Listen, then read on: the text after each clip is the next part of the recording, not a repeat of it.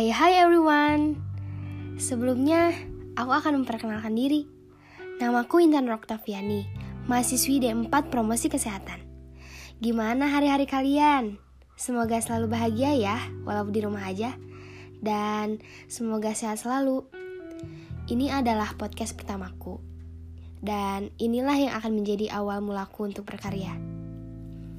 Teman-teman, di era pandemi ini, banyak banget ya waktu luang yang kita punya. Dan hanya sedikit yang memanfaat waktunya. Teman-teman, saat adanya wabah seperti ini, kita harus menjaga pola hidup sehat. Karena sehat itu sangat penting. Dengan sehat kita bisa produktif, bisa membantu orang.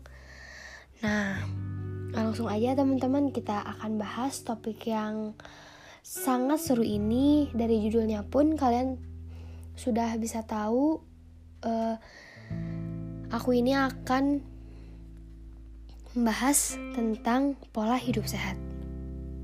Aku pernah baca di sebuah artikel menurut dokter Meiti Elvina, untuk menjaga pola hidup sehat itu cukup dengan pada si, pada saat kita bangun pagi, kita bangunlah pada sepertiga malam atau pukul nol tiga nol nol. Untuk qiyamul lail atau yang suka disebut menunaikan sholat tahajud. Di sini kita tidak menjaga pola hidup saja, tetapi juga kita menjaga komunikasi dengan Tuhan. Nah, setelah itu, sebaiknya setelah bangun tidur, minumlah tiga ratus mililiter air. Dengan kita minum setelah bangun tidur itu, kita dapat membantu mengeluarkan racun-racun sisa metabolisme kita di malam hari dari dalam tubuh. Racun itu akan dikeluarkan melalui urin. Setelah itu, mandi sebelum subuh. Tidak tidur setelah subuh. Nah, lakukanlah sholat duha dan istiqomahlah menjalankan ibadah sholat fardu dan sholat sunnah. Itu untuk yang di pagi hari. Untuk sarapan pagi, uh, mulailah dengan memakan kurma.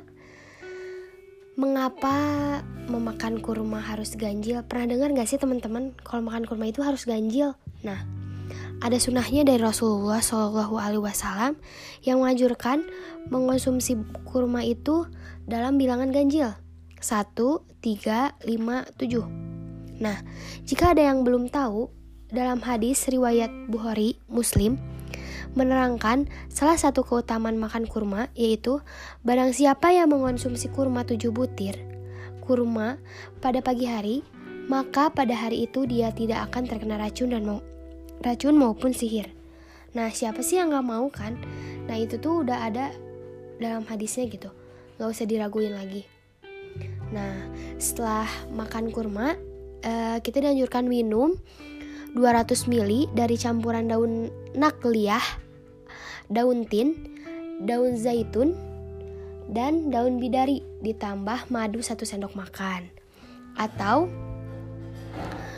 dari daun hijau jenis apa saja bebas, dari teh pegangan atau teh hijau atau teh daun kelor.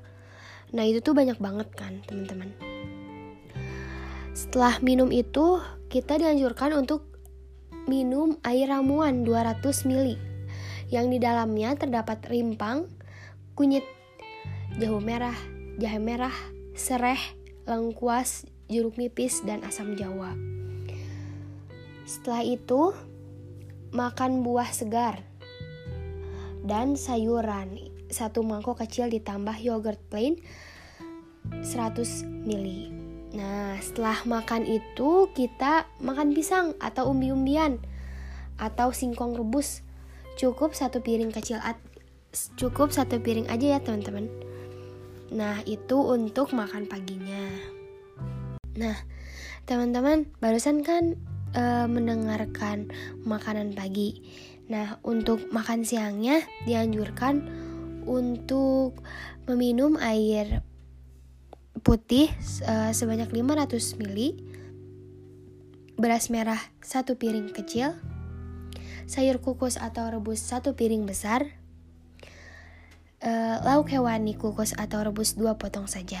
Nah, itu untuk uh, siang harinya ya teman-teman, konsumsinya cukup itu. Nah, untuk sebelum maghribnya, uh, teman-teman bisa mengonsumsi air putih dua ratus lima puluh mililiter, air rendaman rempah dua ratus lima puluh mililiter. Nah, buah-buahan yang ditambah biji-bijian jenis apa saja yang dihaluskan, bisa biji selasih, biji kurma, biji pepaya. Nah, yang diolah ya teman-teman. Nah, yang keempat itu boleh makan lauk hewani seperti siang hari, tetapi porsi sayur mayurnya uh, yang lebih banyak ya teman-teman. Dan makan sayur mayurnya uh, dimakan terlebih dahulu sebelum makan lauk pauk ya. Nah, itu teman-teman. Teman-teman jika pengen diganti makan sorenya bisa kok. E, kalian bisa e, makan bubur talbinah atau bubur sunnah, atau e, bubur kacang ijo atau kacang merah. Gulanya e, kalian bisa memakai gula aren atau makan rebusan. Contohnya pisang, pisang rebus, kacang tanah direbus, umbi-umbian seperti ubi, singkong kayak gitu ya. E, itu dikonsumsinya cukup satu piring sedang saja teman-teman.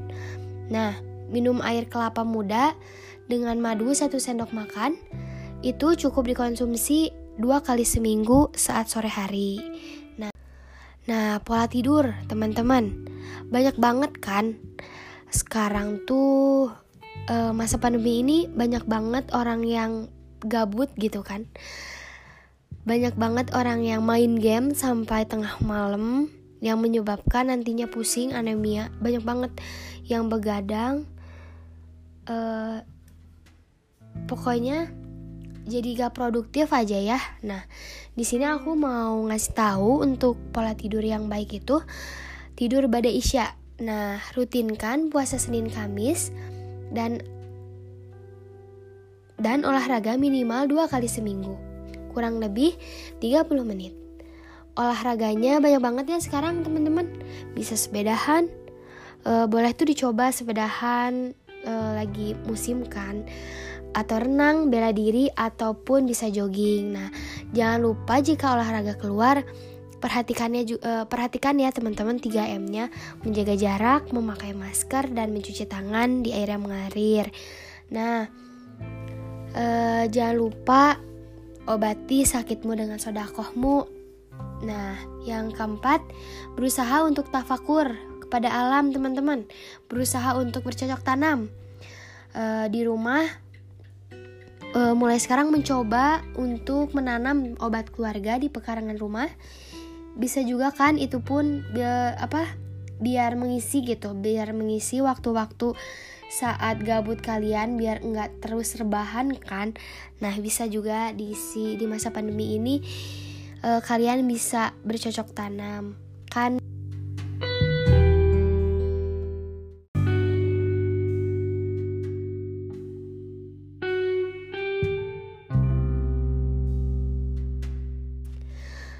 Baik, hanya segitu saja dari Intan. Terima kasih udah mendengarin. Dan selalu nantikan ya podcast-podcast aku selanjutnya.